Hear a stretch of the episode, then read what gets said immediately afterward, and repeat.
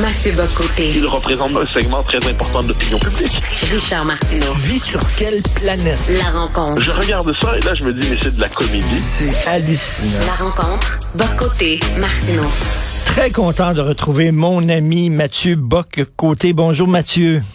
Bonjour. Écoute, la preuve que tu es devenu incontournable en France, que j'ai un collègue de travail ici qui t'a vu, à- on est en direct. Euh, L'émission On est en direct, pour ceux qui ne connaissent pas, c'est l'émission qui a pris un peu la relève dont On n'est pas couché. Donc, une émission phare, vraiment. de Ah, la... oui. et, et tu étais là, ça a l'air.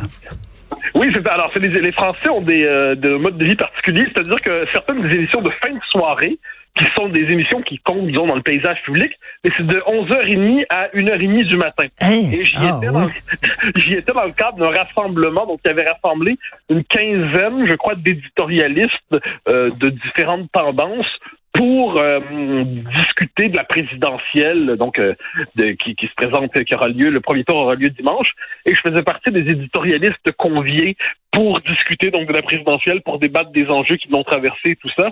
Euh, J'avais le privilège d'être euh, d'être dans la table centrale de débat, donc c'est comme ça. Ben oui. Et euh, donc j'ai j'ai passé, euh, j'ai passé. Alors c'est comme je dis, c'est assez, c'est assez particulier parce que le lendemain matin, je me levais à, à 7 heures pour interviewer ensuite des gens dans une autre émission. Mais quoi qu'il en soit, c'est un privilège que d'y être. Ben, c'est excellent, mais tu sais, nos, nos, euh, nos talk shows de fin de soirée, surtout aux États-Unis, c'est très, très, très léger. Là. Tu sais, ce qu'on peut voir aux États-Unis, les talk shows à 11h30, tandis que les autres passent leurs émissions souvent, euh, euh, ben, tu sais, apostrophe, les gens se souviennent pas parce qu'on écoutait ça l'après-midi, nous autres, à TV5, mais apostrophe était une émission de fin de soirée. Là.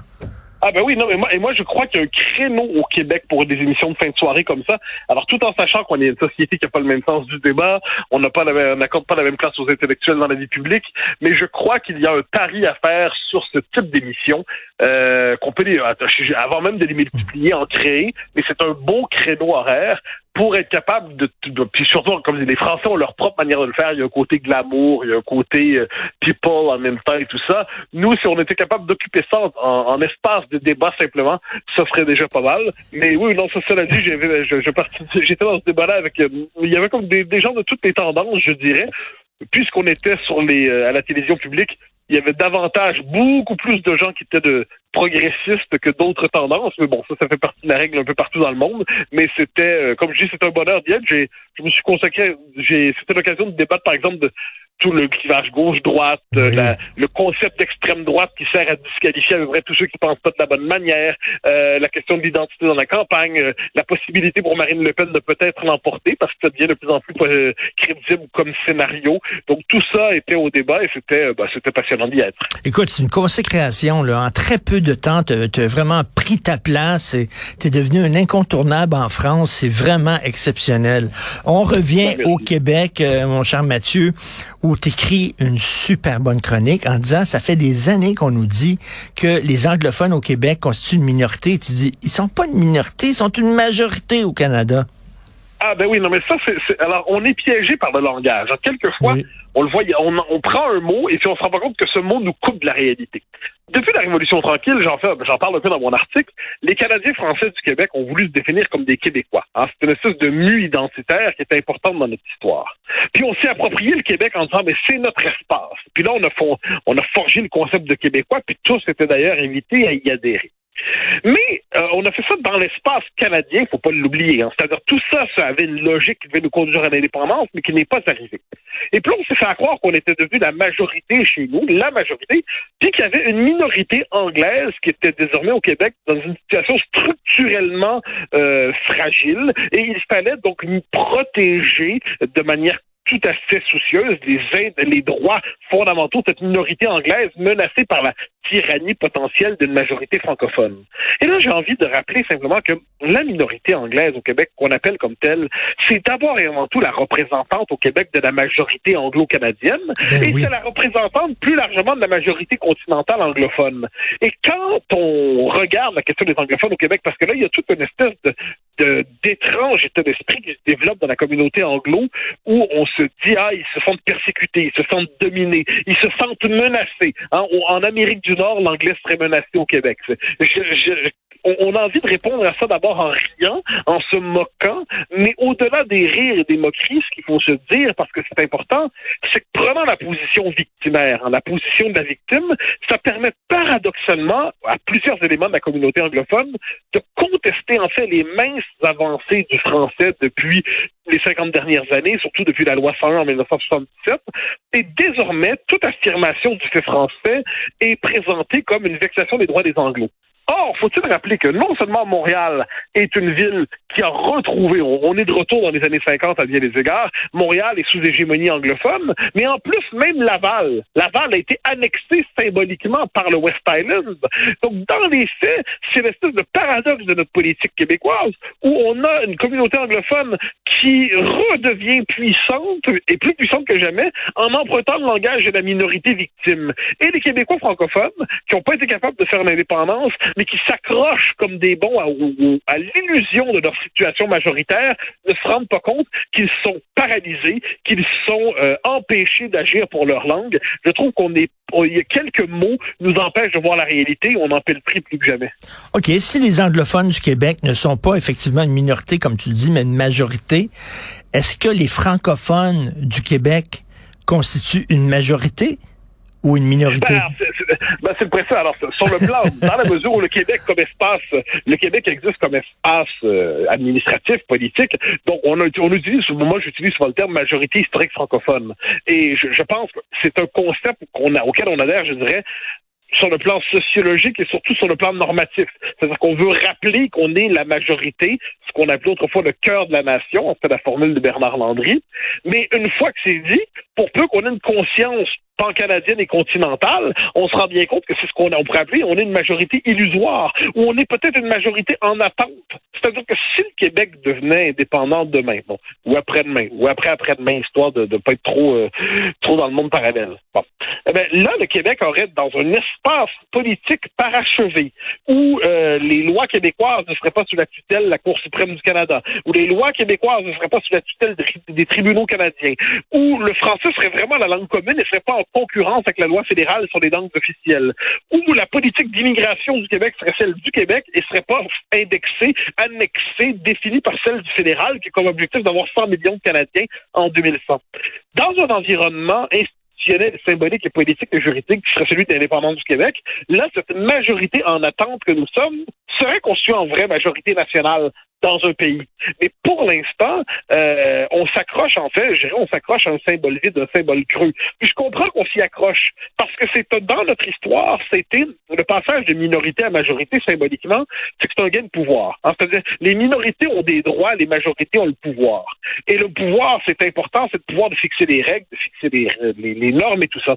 Mais on est devenu une majorité, et puis en fait, on est une majorité, on est une majorité euh, Potemkin, on est une majorité coquille vide, on est une majorité illusoire. Mm. Et là, qu'est-ce qu'on voit aujourd'hui? On paie le prix de cette impuissance. Alors que, appelons ça la jurisprudence Michael Rousseau, eh bien, de manière tout à fait euh, comment dire, décomplexé. On a pu dire euh, que non seulement il est possible de vivre 14 ans dans la grande région de Montréal sans parler un mot de mot de français, mais en plus, eh bien, c'est à la gloire de Montréal que de pouvoir ainsi vivre sans interagir avec les locaux, avec ces, ces indigènes étranges que sont les francophones québécois.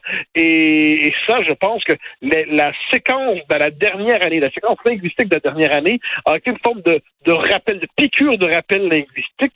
Reste à voir ce qu'on va faire politiquement. Mais ce qui est certain, c'est qu'on doit faire attention aux mots et aux concepts qu'on utilise pour parler de nous, parce que finalement, mhm. ça nous enferme dans un monde qui n'est pas la réalité. Une majorité, mais avec des pouvoirs d'une minorité.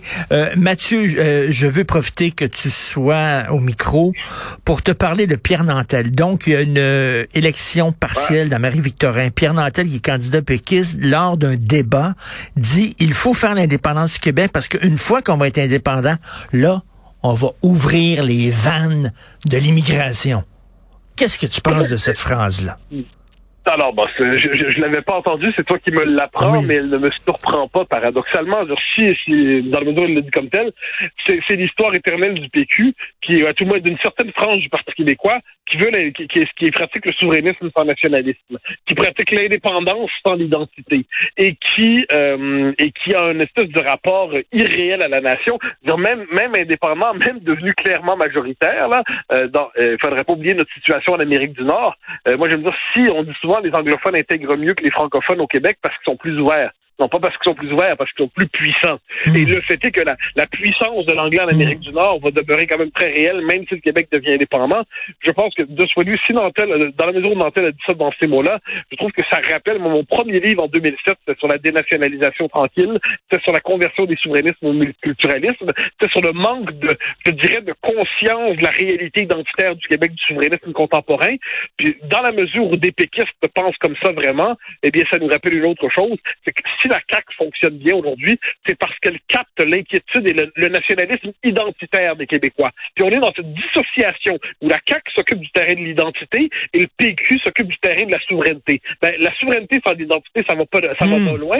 Une identité sans la souveraineté, ben, c'est une, c'est un nationalisme impuissant, c'est un nationalisme semi-croquant, c'est un nationalisme demi-mou. Bon.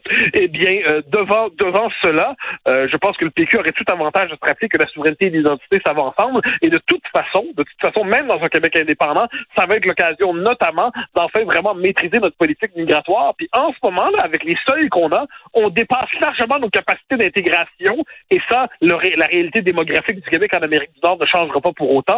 Je, je me permets de dire cela dit que sur la question de de, l'immigration, le PQ, pour l'instant, tout le moins, a une position de, un appel à la baisse des seuils. Puis sur la question des moyens d'intégration, notamment le cégep français, le PQ a la position la plus sérieuse. Euh, à tout le moins, ça vient équilibrer euh, cette, cette, déclaration un peu insensée de Pierre Mantel. Et en, terminant, euh, la, situation surréaliste dans laquelle se trouve le Parti libéral du Québec, que, que, que fait finalement adopter un amendement qu'il a proposé lui-même, le PLQ, disant que les anglophones qui fréquentent un cégep en anglais doivent suivre trois cours en français euh, pour obtenir leur diplôme d'études collégiales. Euh, ils ont proposé cet amendement-là, la surprise de tout le monde, donc ça a été adopté.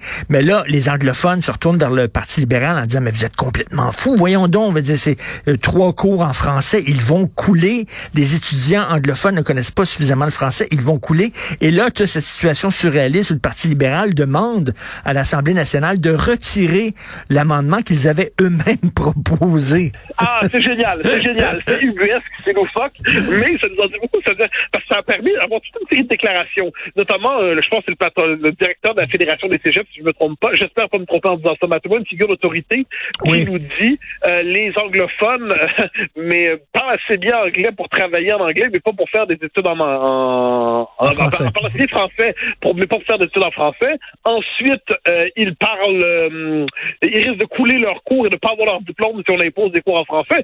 Bon, ben au moins, ça fait des années qu'on nous dit que les jeunes anglos sont tellement meilleurs que nous en plus parce qu'ils parlent sont parfaitement bilingues. Hein. C'est des parfaits bilingues. Eh ben, ah bon? Ah, ah finalement, c'était pas vrai, ça. Ah, non, ça, c'est encore, encore une fois, je dirais, ça fait partie du mensonge de Post 95, où on a voulu nous faire croire que les anglophones étaient parfaitement bilingues, puis nous, les Québécois francophones, on était les, les cutéreux, unilingues, incapables de correctement dire yes, no, toaster. Ah ben là, qu'est-ce qu'on découvre? C'est qu'au Québec même, la minorité anglaise, hein, dont on parlait, n'est pas capable de parler français. Même les nouvelles générations dont on dit qu'elles sont si ouvertes, eh ben, ça nous en dit beaucoup sur Montréal. J'ajouterais que soit du temps passant, faut pas oublier que les migrations interprovinciales au Canada ont augmenté quand même ces dernières années, et en bonne partie parce que pour des Canadiens anglais, revenir à Montréal c'est devenu la possibilité de vivre dans une ville où le français n'est plus nécessaire. Eh bien, tout ça ne devrait pas nous surprendre, mais il est intéressant de voir la réalité se pointer le museau et on est tous obligés de le constater. Le mythe des jeunes anglophones bilingues est toujours vivant parce qu'en début d'émission, Thomas Mulcair me mettait au défi, il dit, Richard, tu vas avec une caméra dans les cégeps anglais, je vais avec une caméra dans les cégeps français et toi, tu vas voir davantage de gens bilingues que moi. Incroyable. Ouais, bon, euh, ben, Thomas Mulcair est un homme, comme je viens de dire, qui, est un homme tout à fait sympathique, que j'estime, mais qui vit, je crois, dans un euh, intellectuellement dans un monde parallèle, et c'est le monde des certitudes de la propagande d'Alliance Québec des années 80. Et euh, une fois que c'est dit, c'est un homme honorable, mais le jour où il y aura un point de vue pertinent sur le Québec, qu'on m'avertisse. Salut, t'es toujours en, en forme. C'est le fun de t'avoir comme ça. Merci à demain, Mathieu. Au grand plaisir, bye bye.